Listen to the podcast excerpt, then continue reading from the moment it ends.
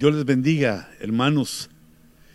Desde la bella ciudad de Sun Valley, en Los Ángeles, California, estamos esta noche dando inicio a nuestro Ojo Rojo y pidiéndoles eh, que pues pasen por alto nuestra tardanza, que esta noche tuvimos una, una escuela de profecía maravillosa y se nos alargó el tiempo, pero fue una bendición nota. Y como sé que muchos de ustedes pues nos van a ver eh, después, eh, ya cuando les amanezca, ya cuando pase el tiempo, porque para muchos es demasiado tarde, pero ustedes que están conmigo en la desveladita, buscando de noche la palabra del Señor, quisiera compartirles algunas cosas que pues las he dejado en el tintero y que he estado investigando acerca de la letra Shin. Como ustedes se recordarán, es la letra 21 del alfabeto. Y así entramos de una vez en materia, en el ojo rojo, en lo que quisiera eh, esta noche eh, compartir con ustedes y pues pedirle a nuestro Dios que nos bendiga con este conocimiento y que nos alumbre, que nos ilumine hacia el futuro y como los expertos en los tiempos, no solo saber los eventos que venían, no solo entender los eventos profetizados, y el mensaje codificado que Dios dejó en la profecía, sino que también saber qué hacer mientras llega eh, ese tiempo, mientras llegan los momentos y que están profetizados, momentos que esperamos, que esperamos, y el cual el momento más sublime es el arrebatamiento, es eh, la fecha por la cual eh, pues nos esforzamos y le pedimos a Dios que seamos dignos de participar en esta bendición. El Salmo 119, como sabemos que es un acróstico que está organizado de ocho, eh, en ocho versos y cada verso le corresponde una letra. Y esta noche quisiera compartirles la letra 21, eh, en la letra Shin, que es la letra 21 y que como hemos visto en los anteriores ojos rojos, eh, tiene un valor de 300 y nos habla de los 300 valientes, la estrategia de, las, de Sansón, el valiente Sansón, el ungido Sansón, eh, con la estrategia de las zorras con fuego.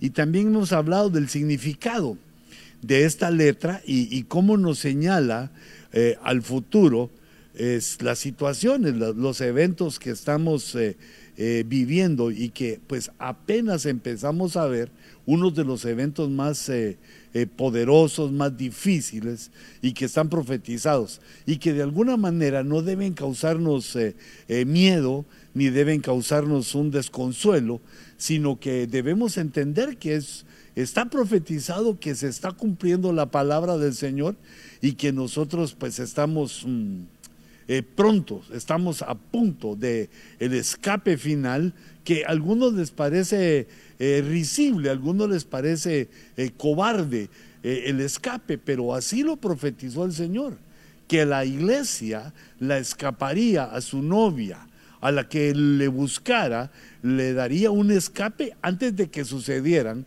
todas las cosas que están profetizadas, eventos tan dolorosos para la humanidad como nunca antes se han vivido. Y por eso es que eh, nos da alegría desde este punto, no por el, sufrimiento que les viene a otros, sino que como ya está profetizado, la alegría de que nosotros estemos eh, para el escape, de ese escape que va a ser de eventos de toda la tierra y por la cual nadie puede escapar si no es de que Dios eh, nos escapa. Pues como algunos nos, llaman escapistas, y creo que está bien utilizado el nombre porque así lo traduce la versión de las Américas y así dice la palabra, que el Señor nos escapa, pero es un escape en el cual no lo podemos hacer nosotros, no es por la mano humana, sino que es el escape que Dios le da a, su pueblo, eh, cumpliendo la promesa de que no pasaríamos esos días tan difíciles y tan dolorosos.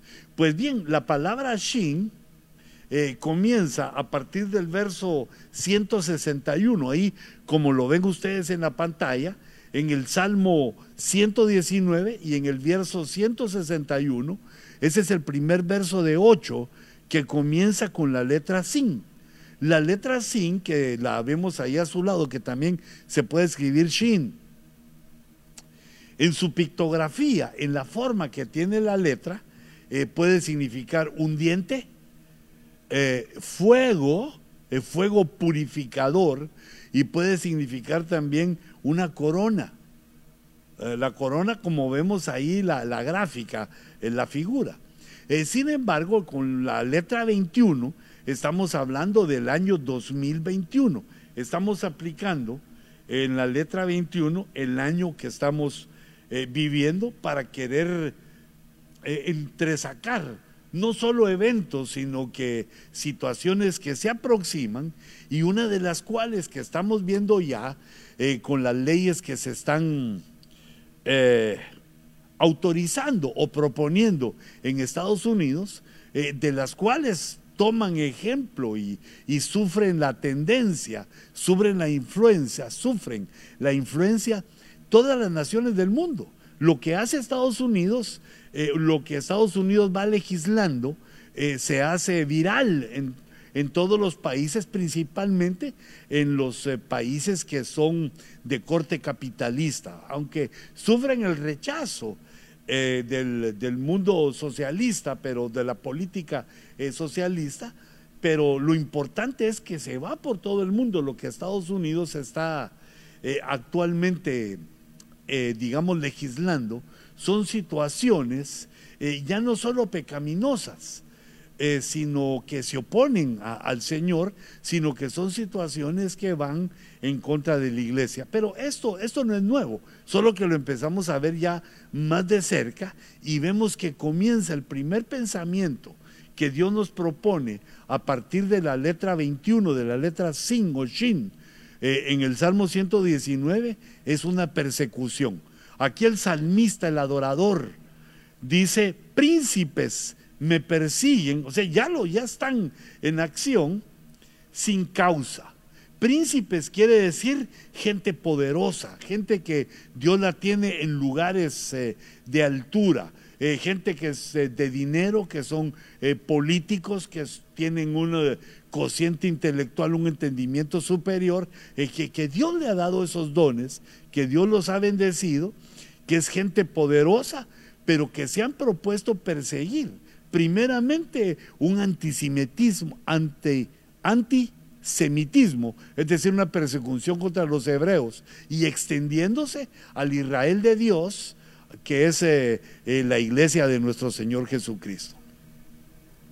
Se pone difícil la cosa y se miran que estos eh, eh, cuatro años, este tiempo que nos viene, aunque pienso que es de ahora en adelante, la situación se va a poner sumamente difícil en ese sentido, pero date cuenta que coincide eh, la letra 21 con el año 21, con esto que empezamos a vivir, una persecución de, la, de los que están empoderados, los que están en los lugares más altos, políticos y millonarios y gente poderosa nos persiguen, empiezan a perseguir a la iglesia sin causa. No les hemos hecho nada, no, no ha habido un ataque, no ha habido, no, hemos hecho nada. Dice sin causa. Y entonces empezamos a ver que estos versos nos hablan de el movimiento anticristiano que ya se está dando tras bambalinas en lo oculto, pero se está manifestando eh, eh, en lo social, en el socialismo, en la ONU, en los países eh, que piensan así, se está mostrando ya un ataque sistemático contra los creyentes en el Señor Jesucristo. Sin embargo, la Biblia dice que más perseguían a los hebreos, más perseguían a los de Israel y esos más se multiplicaban. Por lo cual debemos de esperar que también así suceda la iglesia. Entre más nos persigan, entre más sangre derramen, entre más injusticias se realicen, la iglesia va a ir creciendo más y se va a ir haciendo poderosa por la sangre de Jesucristo y también por el sufrimiento de sus mártires. Entonces, eh, también entonces, como ese es un movimiento, también vemos que aquí se empieza a decir cómo es que los que estamos siendo perseguidos podemos soportar ese ataque. Dice, pero mi corazón, mi intelecto, mis pensamientos, mis sentimientos y mi voluntad teme tu palabra. Mi corazón Teme tu palabra quiere decir que el temor de Dios eh, continúa y los perseguidos seguimos esperando en la palabra de Dios. Dice, me regocijo, y esa es una palabra eh, principal, porque el gozo increíblemente debería de haber terror, debería de haber eh, una preparación para enfrentar a los que quieran perseguirnos, pero no, lo que Dios nos propone aquí es que lo temamos a Él y que haya gozo, solo que lo pone con una, una, doble, una doble fuerza la palabra, porque dice, me regocijo. Re quiere decir que se acentúa ese gozo. Del, el regocijo es un gozo acentuado en tu palabra. Temo tu palabra porque lo que nos va a seguir dando la vitalidad, la dirección, el alimento es la palabra. Mi corazón teme tu palabra y me regocijo en ella, pero fíjate de qué manera, como quien haya un gran botín. Esta palabra botín es un tesoro, es un sinónimo de tesoro. Pero la palabra botín se utiliza muchas veces, la mayoría de las veces, eh, cuando la tiene eh, algún malvado. O es decir, el botín es aquel tesoro que se recoge cuando el enemigo es derrotado.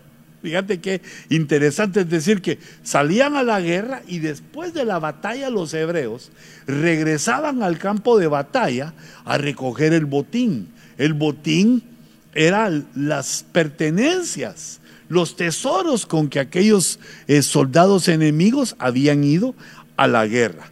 Entonces, eh, me regocijo en tu palabra como quien haya un gran botín. Quiere decir que en esa persecución nosotros vamos a tener también nuestras victorias. Pero nuestras victorias no van a ser carnales como para, como diciendo que vamos a destrozar a los que nos persiguen sino que nuestras victorias van a ser que a pesar de la persecución, lo seguimos alabando, lo seguimos adorando, no le damos la espalda a Cristo, seguimos fieles, no negamos al Señor y eso nos da una victoria poderosa ante los que nos persiguen. La persecución primero va a ser por eliminar a, a, la iglesia y ahí algunos se van a dar por vencidos, pero va a haber otro pueblo que no. Y luego, al acentuarse esa persecución, vemos en la escritura que eh, se condena aún a la muerte para influir a los cristianos a, que dejen eh, de creer en Jesús. Pero nuestro botín, es decir, el tesoro que obtenemos en la batalla, son cosas espirituales. La alegría, el regocijo que le da al hombre serle fiel a Dios, a nuestro Dios, a nuestro Rey, a nuestro Salvador. Y también dice el verso, el verso 3, allá leímos el 1 y el 2, recuérdense la persecución y la forma como eh, nos eh, oponemos a la persecución. El otro enemigo está en el verso 3. Dice, aborrezco y desprecio la mentira, pero amo tu ley. Eh, es decir, siempre eh, quedamos en temer la palabra, amar la ley, regocijarnos en la palabra. Quiere decir que la palabra nos va a dar la fuerza para resistir eh, la persecución que ya se ve para toda, para toda la iglesia. Y, no solo una, sino muchas para, para vacunarnos, pero principalmente no la vacuna tanto, aunque sí lo van a hacer, nos van a obligar eh, pero no tanto eso, sino que, que rechacemos a Cristo y que nos alejemos de la iglesia. Por eso dice aquí, en mi corazón teme tu palabra, aunque me persiguen. Y yo me regocijo en tu palabra, aunque me persiguen. Y la otra, diríamos así, estrategia, que es parte de la persecución, viene por la mentira, por el engaño, que sabemos que es una de las estrategias del enemigo. Es como opera el diablo con la mentira, con el engaño, y es una de las fórmulas que ha utilizado, eh, que han utilizado en las, en las redes sociales los poderosos, como forma de confundir y de engañar, de atemorizar a, a la cristiandad. Quiere decir que nos habla la letra 21 en el Salmo 119, eh, en, esta, en este alefato que se da, en este orden de las, de las letras del alefato hebreo, encontramos que la letra 21 está desde el Salmo 160, perdón, desde el verso 161 del Salmo 19 y nos habla de dos grandes movimientos, el de persecución y el del engaño y la mentira. Entonces aquí vemos, mirando nuestras armas, temer a Dios y a su palabra, regocijarnos en Dios y en su palabra y amarlo, temer gozarnos y amar eh, su palabra. Quiere decir que nosotros debemos seguir eh, en, la búsqueda de Dios, en la adoración, en la alabanza, siguiendo en eh, los cultos racionales, los cultos en los cuales recibimos de Dios su palabra y, también Él nos da cosas maravillosas. Eh, y esta palabra aquí, esta botín, aquí ponía para que no se me olvidara, pero sí me recordé. Tesoro de guerra, el botín. Es el tesoro de guerra, de guerra es el despojo en la derrota. Los premios del vencedor recuperación de la batalla. El botín es la recuperación que hacemos en la batalla.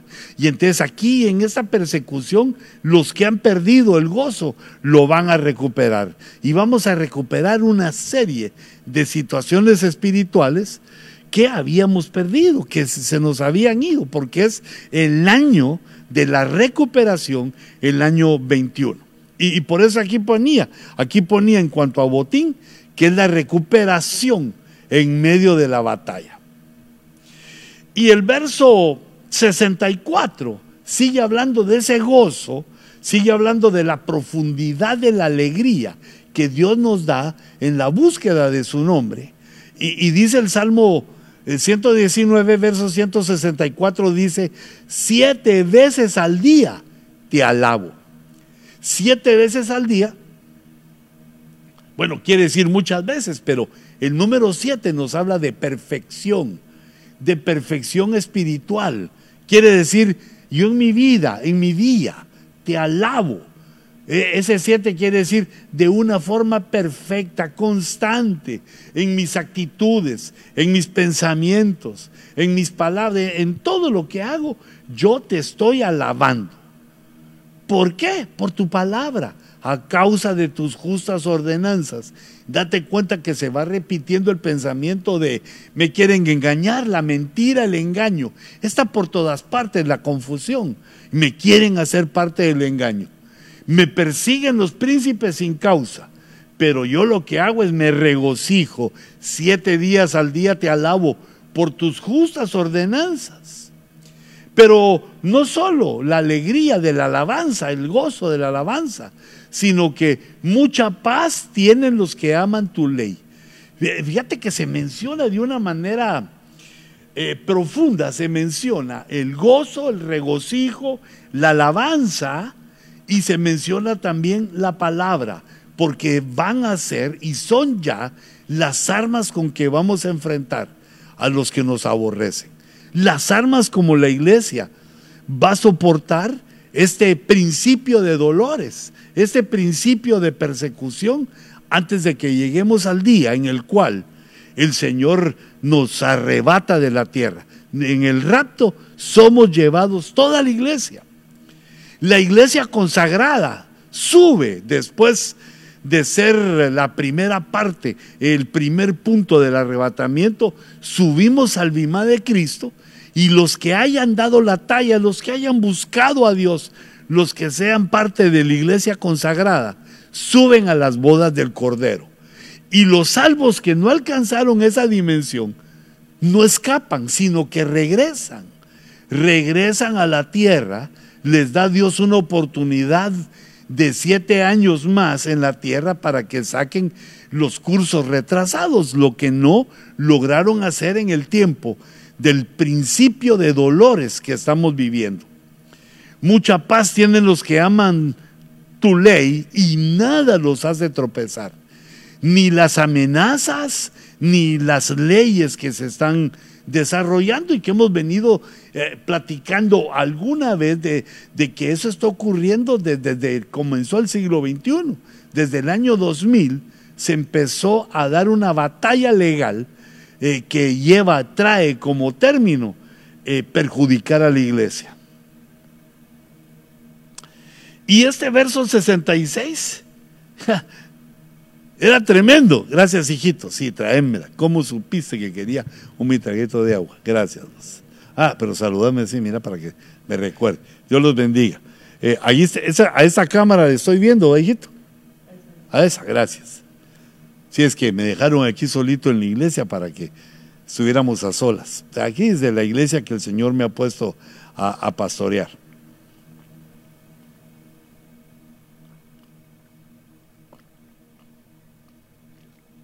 Mm, ya tenía sed, pero le falta un poquito de limón y un poquito de esplenda para que sea limonada, sin azúcar de la que hace daño. Bueno, pero te decía que en el Salmo este que estamos viendo en la letra Sin, en la letra Shin, eh, me llamó mucho la atención el verso 166, porque dice, espero tu salvación, Señor. Espero tu salvación, espero tu rescate, que es el rapto. Pero mientras lo espero, cumplo tus mandamientos. También entonces se menciona no solo los movimientos de, de persecución y de mentira, pues que, perdón si lo repito, pero me quedo atónito como hace unos años la grandeza del hombre era la libertad de expresión de su pensamiento. La grandeza de los hombres, de los universitarios y de los periodistas, era la búsqueda de la verdad, sin importar cuál fuera la sorpresa que nos diera. Lo que se buscaba eh, era la verdad. Sin embargo, ahora vemos, nos profetiza, y está aquí en, el, en la letra Shin del Salmo 119, que la mentira y el engaño, como que Satanás, que el Señor lo reprenda, permeó, fue llegando hasta las capas de poder, de control, hasta donde están las grandes personalidades, los príncipes que menciona el verso 161, empezaron a acurrucarse, a meterse, a influenciar hasta lo que vemos, lo que vemos ahora. Grandes personalidades, grandes hombres y empresas eh, siendo, siendo parte de este tipo de, fraude, un fraude de, de, la verdad, un tipo de engaño en el cual ya no se sabe en qué creer o a quién tiene la verdad. Sin embargo, nosotros los cristianos tenemos nuestra verdad que nadie nos quita, que es la palabra de Dios eh, en la Biblia. Y entonces aquí en esos versos se repite otra vez la palabra, ¿va? yo cumplo tus mandamientos, en lo que espero tu venida, cumplo tus mandamientos, amo tu ley, eh, tengo paz, aunque, eh, bueno, te alabo, tengo paz, aunque en la persecución, la mentira y el engaño está en esta eh, en este momento, en esta dimensión fluyendo. Son los años en los que empezamos a ver ya de una manera más cercana este tiempo de persecución. Pero aquí dice en el verso 165, nada los hace tropezar. A los que tienen paz, porque aman tu ley, nada los hace eh, tropezar. Entonces yo extraía aquí sobre la sobre la letra Shin ponía los cuatro puntos que veía. Date cuenta otra vez. Alabanza es gozo. Paz es gozo también. No, no hay gozo, sino hay paz.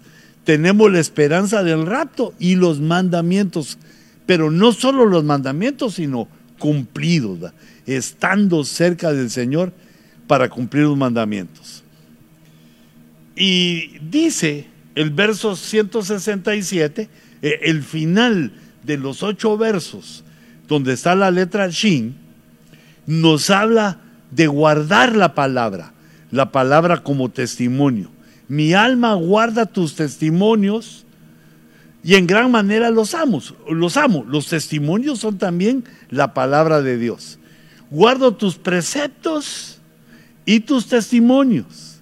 Fíjate cómo en los, en los eh, versos se va repitiendo que el alma, que la vida, que la persona va guardando, va atesorando en su memoria, en su intelecto, la palabra como testimonio, la palabra como precepto, la palabra como caminos. Porque todos mis caminos están delante de ti.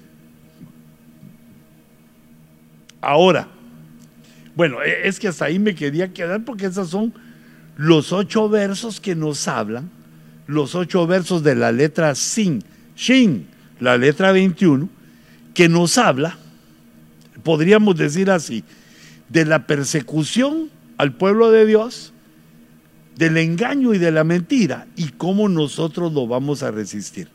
Cómo nosotros nos da Dios nuestras armas, nuestras armas de guerra, como valientes espirituales que se enfrentan a este ataque, a este ataque diabólico que estamos empezando a, vivir, un ataque que estaba profetizado, pero diríamos que es un ataque contra la iglesia, que es velado, no, no nos están atacando directamente, sino que de una manera velada. Pero tenemos que entender cómo es la forma en la cual nosotros nos vamos a enfrentar a, ese, a esa situación. Mira, si Dios no está con nosotros, nos destruye. Pero si Dios está con nosotros, ¿quién contra nosotros? Ahora, como esto es un combate, esto es una batalla, yo quisiera, pues, digamos, eh, eh, escatológicamente, proféticamente, en, este, en estos ocho versos que representan a la letra sin, veamos qué es lo que hay que hacer. Y lo que a mí me salta es, bueno, perseverar en la palabra. Vemos que la palabra hay como preceptos, como caminos, como testimonio, como tu ley. Aparece muchas veces la palabra, la palabra nos va a sostener, pero el pensamiento que me viene es el gozo. El gozo del Señor es nuestra fuerza. ¿Cómo se enfrenta al enemigo? Con gozo, estando con gozo. Somos campeones, somos capaces de todos con el gozo eh, del Señor, pero para mí lo importante esta vez que Dios nos permite comunicarnos.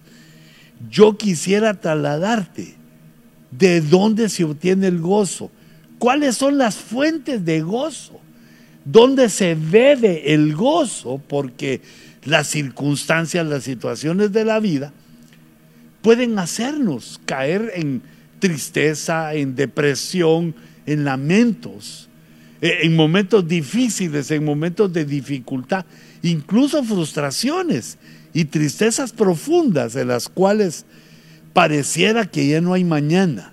Pero hijitos, recordemos que nuestra mañana es en Dios, nuestro futuro se llama Jehová, nuestro mañana es Cristo. El lugar a donde vamos es el reino de los cielos, que se acercó a los hombres desde que Jesús vino hace dos mil años a la tierra. Y ahora nos estamos acercando al monte Sión, al monte de Dios, y que es también parte del reino de los cielos. Entonces, hijito, si perdemos el gozo, perdemos la fuerza. Si perdemos el gozo, se nos viene encima la religiosidad y por religiosidad ninguno puede hacer frente a esta batalla, sino que es el gozo, esa, alegría, ese sentimiento que Dios pone en nosotros. Entonces, fíjate, hay eh, varios lugares eh, que no debemos perder y varias situaciones que debemos de hacer porque son las fuentes de gozo. ¿De dónde viene el gozo? Pues el gozo viene del Señor, pero ¿de qué actitudes? ¿De dónde viene el gozo? Por ejemplo, por ejemplo, mirad las fuentes de gozo, porque el Salmo 87 dice, todas mis fuentes de gozo están en ti. En Dios están todas las fuentes donde puedo, podemos ir a beber el gozo del Señor. Entonces dice Proverbios 12:20, dice, hay engaño en el corazón de los que traman el mal. Y gozo, ¿a dónde hay gozo? En los consejeros de paz. Es decir, los que tienen paz en su corazón y esa paz lo lleva a aconsejar correctamente al pueblo de Dios, a los que eh, con ese ministerio, con ese llamamiento, van señalando el camino. Los consejeros de paz, ese, hecho de aconsejar en paz y la paz y de parte de Dios, provoca gozo, es una de las fuentes de gozo que encontramos en Proverbios capítulo 12. Quiere decir que el que se atreve a aconsejar, pero con paz en su corazón, no procurando manipular, no procurando sacar ventaja del consejo, sino que aconsejar correctamente conforme a la palabra de Dios. Primer fuente de gozo que ponemos aquí, los consejeros de paz. El que actúa como consejero de paz, por eso tiene gozo. En el capítulo 21, en el verso 15, 15 nos habla de otra fuente de gozo. Dice, el cumplimiento de la justicia es gozo para el justo. Ya que hay algunos justos que fueron justificados por la sangre de Cristo, hay algunos que son justos, pero no cumplen la justicia. Les cuesta les cuesta entrar en, la justicia, aunque son justos, porque el grado de justo nos lo da creer eh, en aquel que nos justifica por la fe, nuestro Señor Jesucristo. Él al ofrendar su vida, al dar su vida por nosotros, nos justificó.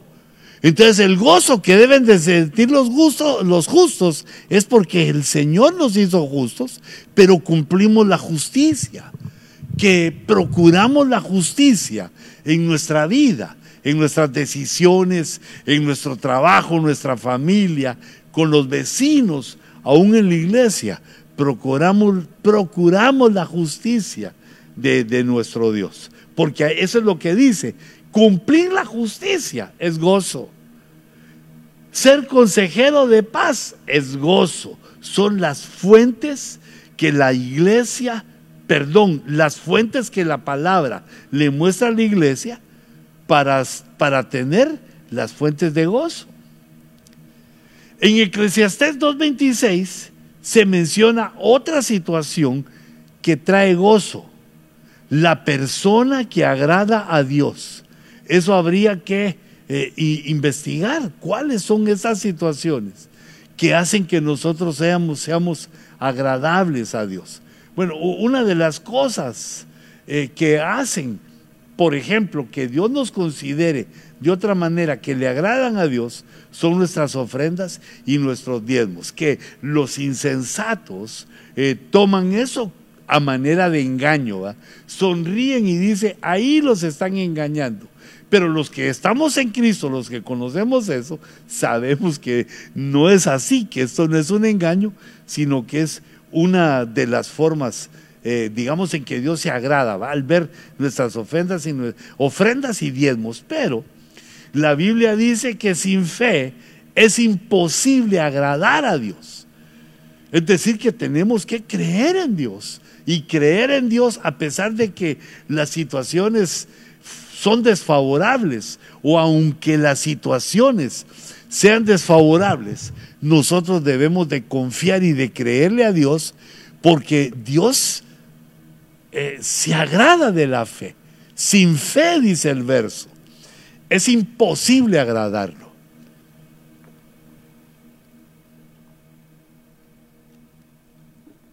Entonces creámosle a Dios. ¿Y qué es lo que Dios dice? Lo que está escrito creámosle a Dios y así le agradamos. Entonces date cuenta que aquí ya tenemos tres versículos que son fuentes de gozo. Tres hermosos versículos. El, el, consejero de paz, el que cumple la justicia, el justo que cumple la justicia y los que le agradan. Todas esas son fuentes de gozo. Cuando alguien dice la persona que le agrado, que le agrada, Dios le da sabiduría, conocimiento y gozo. Esos somos aquellos que estamos felices. Dios nos lo dio. Es algo que Dios nos da a la persona que le agrada. Y, por eso todos debemos querer agradar a nuestro Dios. Pero hay otras, hay otras fuentes de gozo y que yo quisiera pues que las tuviéramos en cuenta para utilizarlas a nuestro favor, para que haya gozo. Si has pecado, si has hecho lo malo, si hemos cometido faltas, ya sea graves o no tan graves, pues, bueno, uno siempre excusa que la de nosotros no es tan grave como la de los demás pecadorazos, pero siendo humildes y sinceros, sabiendo que nuestras, los pecados o nuestros pecados, Dios los mira como trapo de inmundicia, que nos impiden acercarnos a Él porque Él es santo. Sin embargo, vemos que a pesar de nuestras bajezas y a, pesar de nuestra debilidad, Dios nos va poniendo a nuestro alcance eh, fuentes de gozo para que nos sostengamos, para que sigamos adelante. Fíjate, el siguiente verso nos habla del evangelismo. Hablar del evangelio de Cristo trae gozo. Trae gozo ser testigo de la deidad de Cristo, de la verdad de Cristo. Y una de las cosas en que también uno se goza es de ver cómo Dios hace que otros se, se conviertan, se convenzan y reciban a Cristo. Eso es lo que dice Isaías capítulo 12. Dice, con gozo sacarás agua, agua es palabra, de los manantiales la fuente de salvación la fuente de la palabra. Pero ¿cómo se saca eso? Con gozo. El gozo nos hace trabajar eh, en, la, en, las viñas de los demás, el gozo nos hace eh, sacar de, los, de las fuentes de salvación para dar de beber a otros, beber nuestra parte y dar de beber a otros. Este verso es famoso, maravilloso y lindo y lo cantamos, ¿verdad? Dice, entonces la Virgen se alegrará en la danza, los jóvenes y ancianos juntamente. Pero mira cómo dice el verso, un poquito diferente por la adaptación poética que le hacen los hermanos que tienen esta, eh, este don maravilloso. Dice, entonces, entonces algo pasó y ahora la Virgen se alegrará en la iglesia. Va a estar ahí la Virgen. Y los jóvenes y los ancianos a una, sin importar la idea, la edad, jóvenes y ancianos a una, también se van a gozar en la danza. Cambiaré su duelo en gozo, cambiaré su lamento en baile. Los consolaré y los alegraré de su tristeza. Los consolaré y los alegraré de su tristeza. Eh, fíjate cómo sigue el gozo, la alegría, pero en este caso dice de la Virgen. Aquí a qué Virgen se refiere? A la iglesia consagrada, a la que le es fiel a su marido.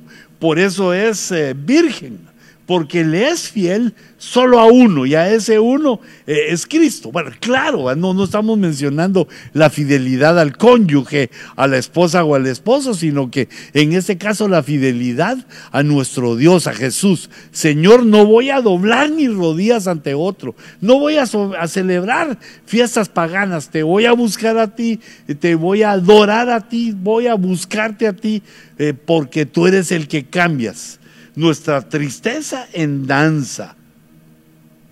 Y nos consuelas y nos alegras. Entonces Dios va cumpliendo su promesa a pesar de esas circunstancias. Fíjate esas dos fuentes. Aquí la fuente es que eh, todos nos metemos grandes y chicos. Nos metemos a danzar porque Dios convierte en medio de la danza, convierte su su tristeza en alegría, en consuelo, como dice aquí eh, la palabra. Esas son otras dos fuentes, que son el evangelismo, sacar agua de los manantiales de salvación y la danza, que también provoca una gran alegría, provoca eh, la alegría suficiente para disfrutarlo en la iglesia o donde estemos. Hermanos, tenemos que enfrentar este tiempo. Aún falta un poquitito para que el Señor venga. Este tiempo que vamos a enfrentar eh, se llama eh, principio de dolores, principio de dolores de parto. El parto también se está refiriendo al rapto. Ese es el principio de dolores y ese principio se empieza a ver cómo empiezan a perseguir a la iglesia. Cómo te persiguen, hijito, cómo te persiguen, hijita, y, a todos. No va a haber quien se quede sin esa persecución. Pero ahorita hay muchos que nos cubren, nos guardan, que nos esconden en medio de la multitud, pero esas multitudes poco a poco se van a ir quitando. Entonces, con gozo se hace el evangelismo y se devuelve. El, gozo está en el corazón hasta que eso se acaba. Eh, ¿Y el gozo dónde está? En la danza. Los jóvenes y viejos juntamente a danzar delante del Señor.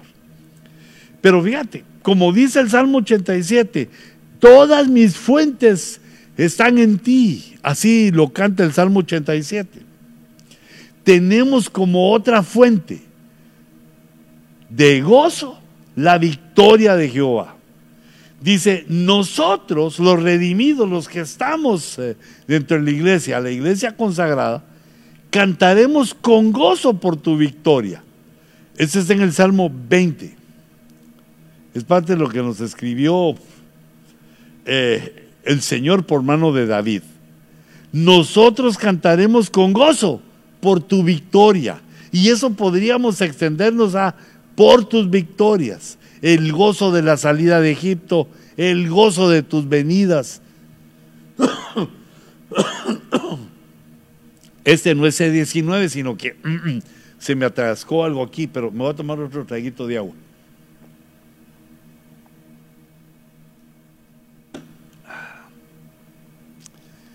Las victorias de Jehová son motivo de nuestro cántico. Dice, y en el nombre de nuestro Dios alzaremos bandera, al recordarnos de sus victorias. La victoria en el Mar Rojo cuando abrió el mar, la victoria en las batallas de Canaán y también en las victorias de nuestra vida cuando nos ayuda, cuando no permite que nos hagan daño, nos cuida, cuando nos prospera a pesar de que nos, nos quieren hacer el mal, nos abre puertas de trabajo, nos prospera a pesar de las circunstancias.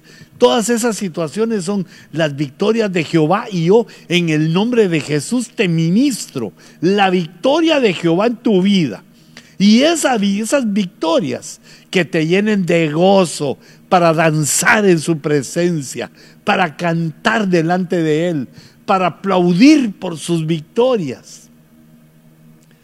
Con gozo, porque el gozo del Señor es nuestra, fuerza, porque Él cambia nuestra tristeza en gozo. Solo es de que nos quiera, nos quiera el Señor dar el gozo y sabemos que Él lo desea. Y nosotros vayamos y bebamos en las fuentes de gozo la fuerza para enfrentar la persecución, la mentira y el engaño es el gozo. Todas mis fuentes de gozo están en ti. Creo que aquí están en ese Salmo 87. Entonces, tanto los cantores como los flautistas dirán, en ti están todas mis fuentes de gozo. Y es las que lo que estamos viendo. Una de las fuentes de gozo es la danza entonces danzará la Virgen, se gozará la Virgen en la danza, los jóvenes y ancianos juntamente. La danza es una de las formas, es una de las fuentes de gozo cuando danzamos delante de nuestro Dios. Eh, la danza, la justicia, la victoria, eh, los consejeros de paz, cuando nosotros obedecemos a nuestro Dios, Él nos lo devuelve en gozo. Y el gozo se transforma en nosotros en fuerza. Y la fuerza nos va a hacer resistir. El engaño, la mentira, la confusión nos va a hacer resistir el gozo de, Dios, el gozo en nosotros. Y no solo eso, sino también la persecución con gozo. Así vemos a Pablo y a Silas, que son perseguidos y echados en la cárcel, porque la Biblia dice que algunos de nosotros vamos a permanecer 10 días en la cárcel. Ay, Dios mío, yo no sé si aguanto esta situación, pero en el nombre de Jesús, allá está Pablo y Silas en la cárcel. ¿Y qué se ponen a hacer? A cantar, a alabar a Dios y surge un terremoto, se abren las puertas de la cárcel, se rompen los candados, porque el gozo del Señor nos da la fuerza, la resistencia. Poderoso es nuestro Dios, poderoso es nuestro Dios. ¿Y cómo se ve su poder? En el gozo, en el gozo de sus victorias, en la alegría de que aunque es invisible, Dios está con nosotros, por nosotros y en nosotros. Y Él es el que nos da las victorias, toda la victoria, todas las grandezas son de nuestro Dios.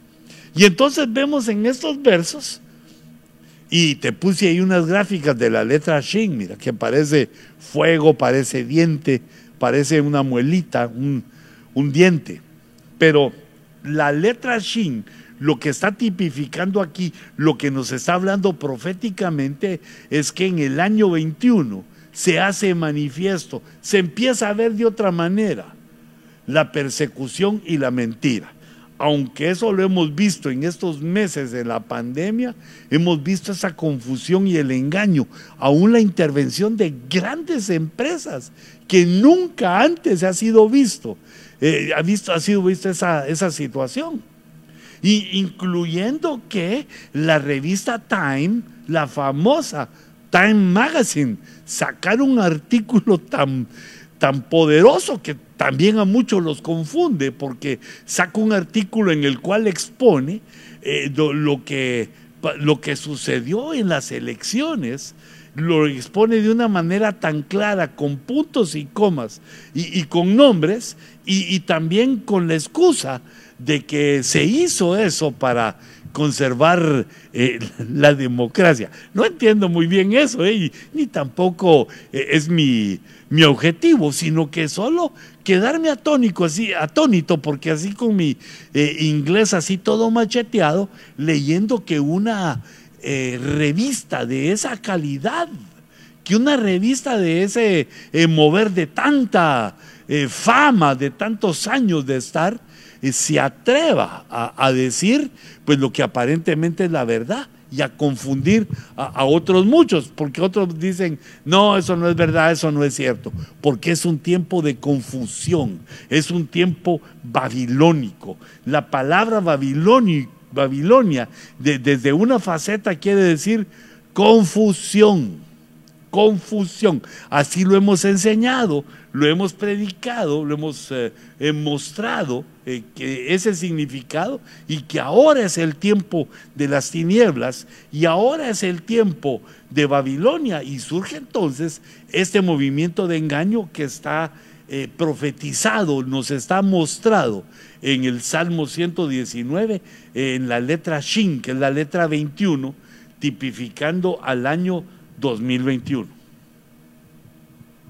Ahora quisiera que viéramos los niveles de gozo, porque eh, muchos dicen, hermano, yo ya tengo gozo, sí, pero tenés más gozo. El gozo es algo que no se acaba, no se cansa, porque lo de Dios es, es infinito y tiene muchas formas de llegar a, nosotros, esa sensación placentera de gozo. Eh, entonces, viendo los niveles, el primer nivel, es decir, comenzando eh, de abajo para arriba. Dice Juan en el capítulo 16 y verso 24, dice, hasta ahora, hasta ese momento, nada habéis pedido en mi nombre. Pedid y recibiréis. no, no, no, no seamos tan, tan dignos, no, no seamos tan creídos. Pidámosle al Señor, aquí nos dice. Hasta ahora nada me habéis pedido, pero pedid y recibiréis. Pedid y recibiréis. Pedid con confianza al Padre. Pidamos con confianza al Padre en el nombre de Jesús y el Espíritu Santo va a llevar nuestra petición. Y mira lo que dice aquí. pedid y recibiréis. ¿Para qué? Hay un objetivo por el cual quiere darnos nuestra petición, para que vuestro gozo sea completo. Ese es el primer nivel en el cual vemos que eh, el gozo se completa. Mira, deben haber otros niveles, pero yo solo quería mostrar en esta ocasión cuatro niveles para ver que tenemos que seguir en pos del gozo, porque el gozo no solo nos da la fuerza, sino que el gozo es nuestra arma de guerra en medio de la persecución y en medio del engaño. El gozo del Señor debe ser nuestra búsqueda para beber de sus fuentes y saber que el gozo completo, esta primera faceta, el primer nivel del gozo, cuando es completo, es porque le pedimos a Dios y recibimos le pedimos al Señor y recibimos. Y entonces cuando lo tenemos decimos, hey, ¿quién pudo darnos esto? ¿Fue la suerte? ¿Fue la casualidad? ¿Fue que alguien lo supo y no lo dio? No, solo Dios lo sabía. Y Él es el único poderoso para complacer, para darte eh, las peticiones, para darnos, porque yo también quiero participar de eso. Quiero pedir con todo mi corazón y recibir para que mi gozo, para que tu gozo, para que vuestro gozo y nuestro gozo sea completo. Esa es la primera faceta del gozo cuando el gozo es completo. Luego en el Salmo 16 y verso 11 dice, me darás a conocer la senda de la vida, el camino de la vida. Me darás a conocer, habla de discipulado Habla que Dios está utilizando algún maestro para enseñarte. Y que también esto es una invitación al discipulado. No solo a este discipulado de jueves del ojo rojo, sino que, que participes en el discipulado de tu congregación. Porque aquí dice, Señor, me darás, ¿por qué caminos? ¿Por qué formas?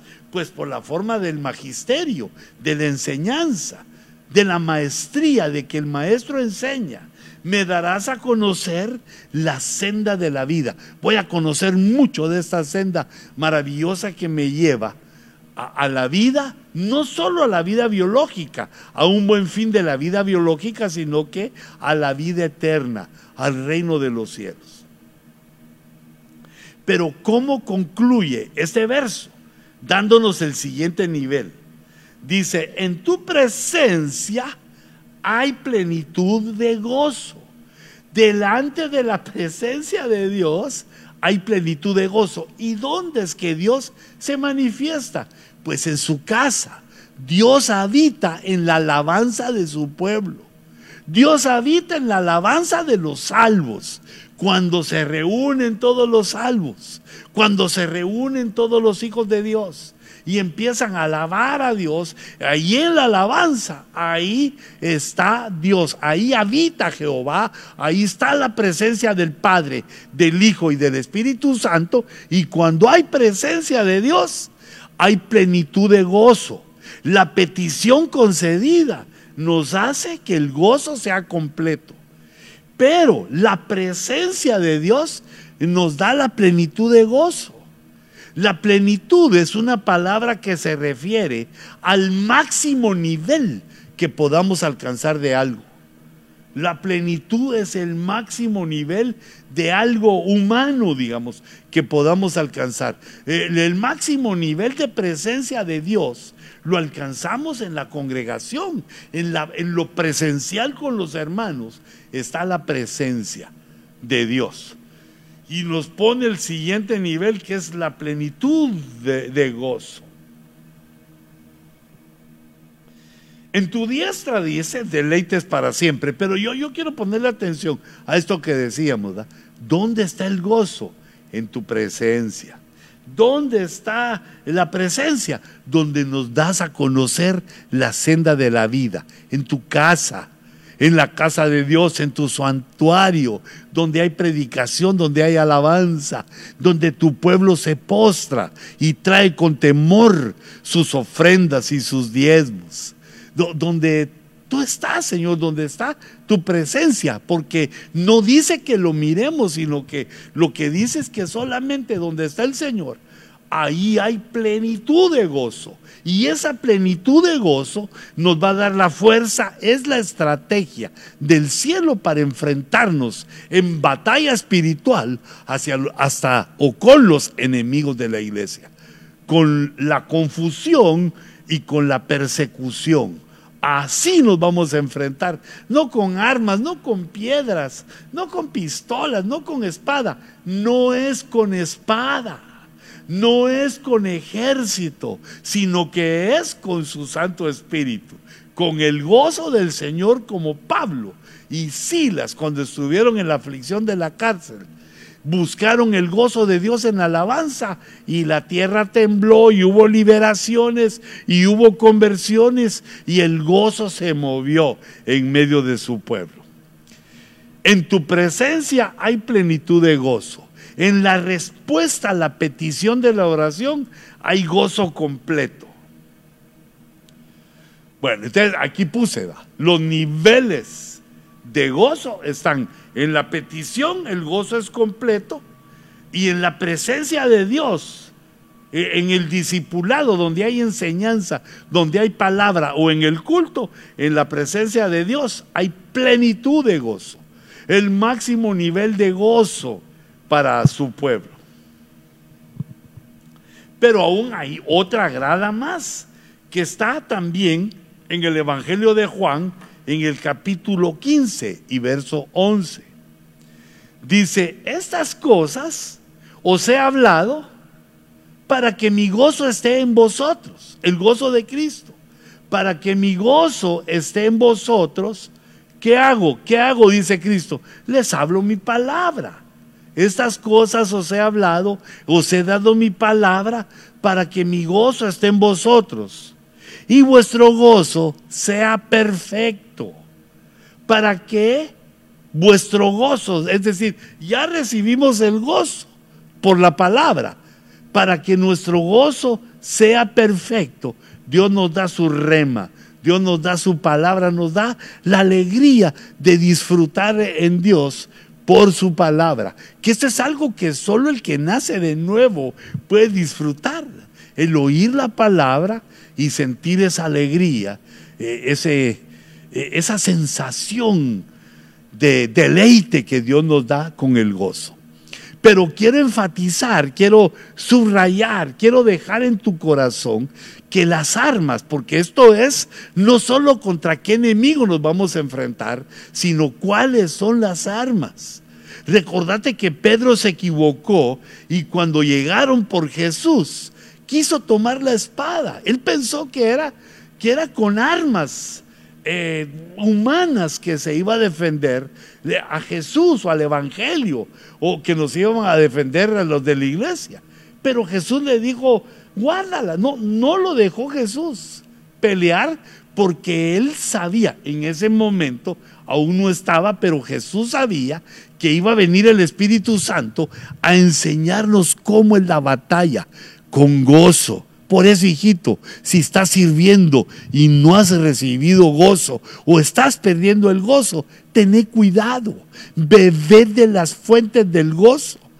Alimentate de las fuentes del gozo, porque el gozo es nuestra arma espiritual para enfrentarnos contra la persecución.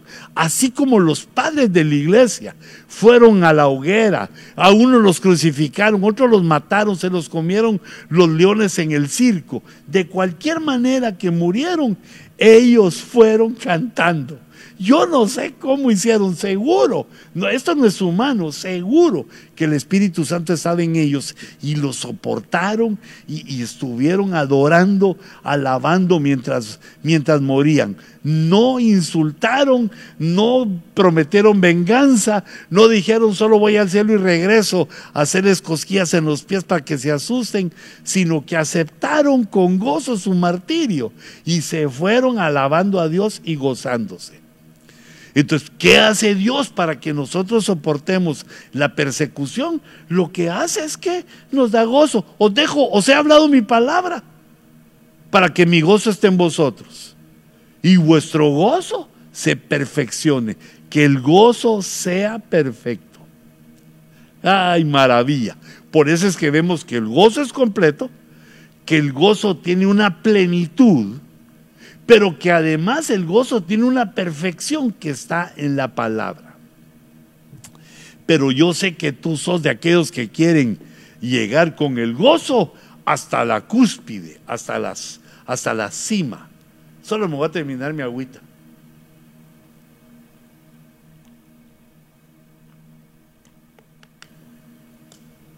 Padre, danos tu gozo, que no falte nunca el gozo en nuestra vida, en nuestro servicio, sin importar cuál sea el problema. Levanta nuestro ánimo, Señor, para la gloria de tu nombre.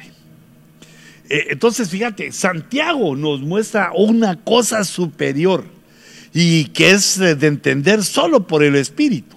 En el capítulo 1 y verso 2 dice, tened por sumo gozo. Ah, había gozo perfecto, había plenitud de gozo, había gozo completo, pero este es tened por sumo gozo.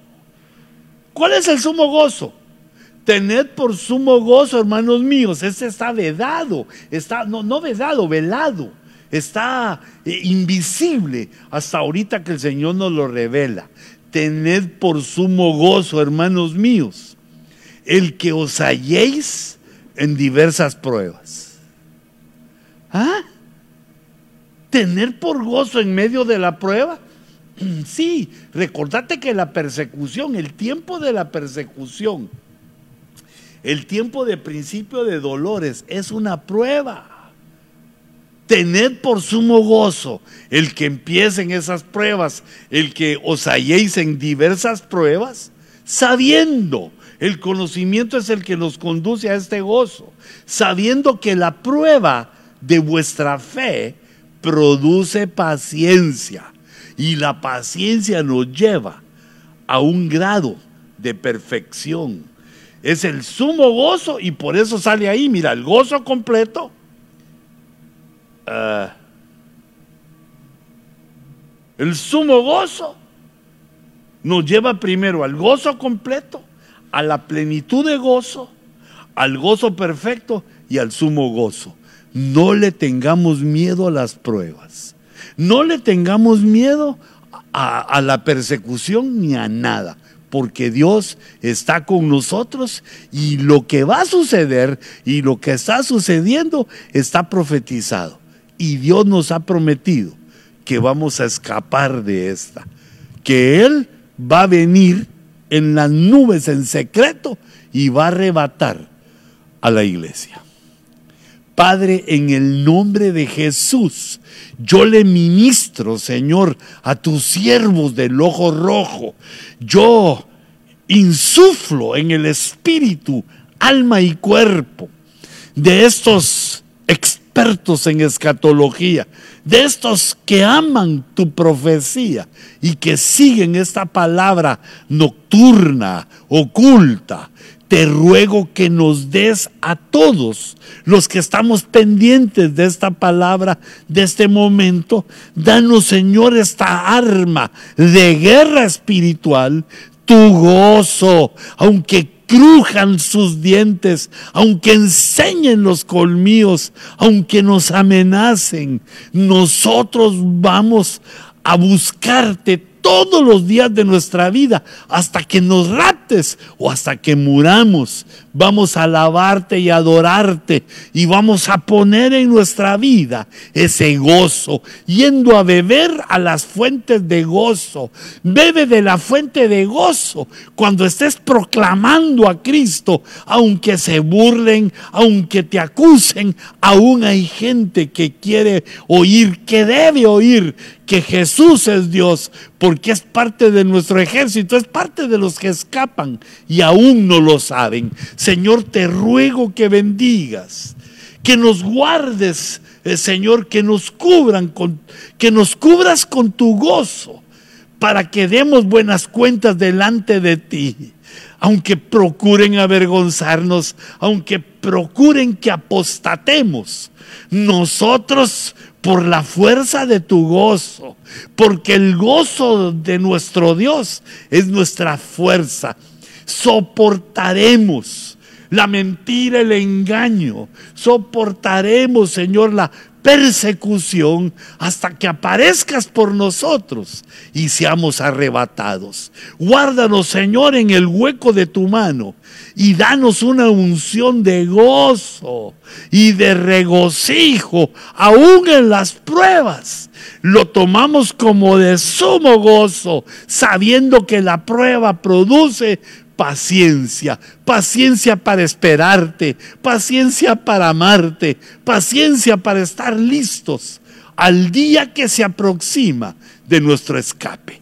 Yo bendigo, Señor, a los discípulos del ojo rojo, en el nombre de Jesús y por la palabra apostólica que me das, que sean llenos del Espíritu Santo. Amén. Y amén recibo de parte del Señor y recibe eh, de Dios. Que el Señor los bendiga, que el Señor los guarde. Nos vemos, nos vemos el próximo jueves en esta cita maravillosa, en esta cita con Dios en el ojo eh, rojo. Que se la dedicamos al Señor y nos basamos en Apocalipsis para poner el programa, para ponerle el programa El Ojo Rojo, nos basamos en el capítulo 1 y verso 14 de Apocalipsis, cuando el Señor Jesús se manifiesta a Juan y sus ojos son como llama de fuego. Sus ojos están incandescentes rojos como llama de fuego que Dios ilumine nuestros ojos, tus ojos y mis ojos. Y en el nombre de Jesús alzamos la bandera del Evangelio, la bandera del Padre, del Hijo y del Espíritu Santo y proclamamos victoria con gozo. Que Dios les bendiga.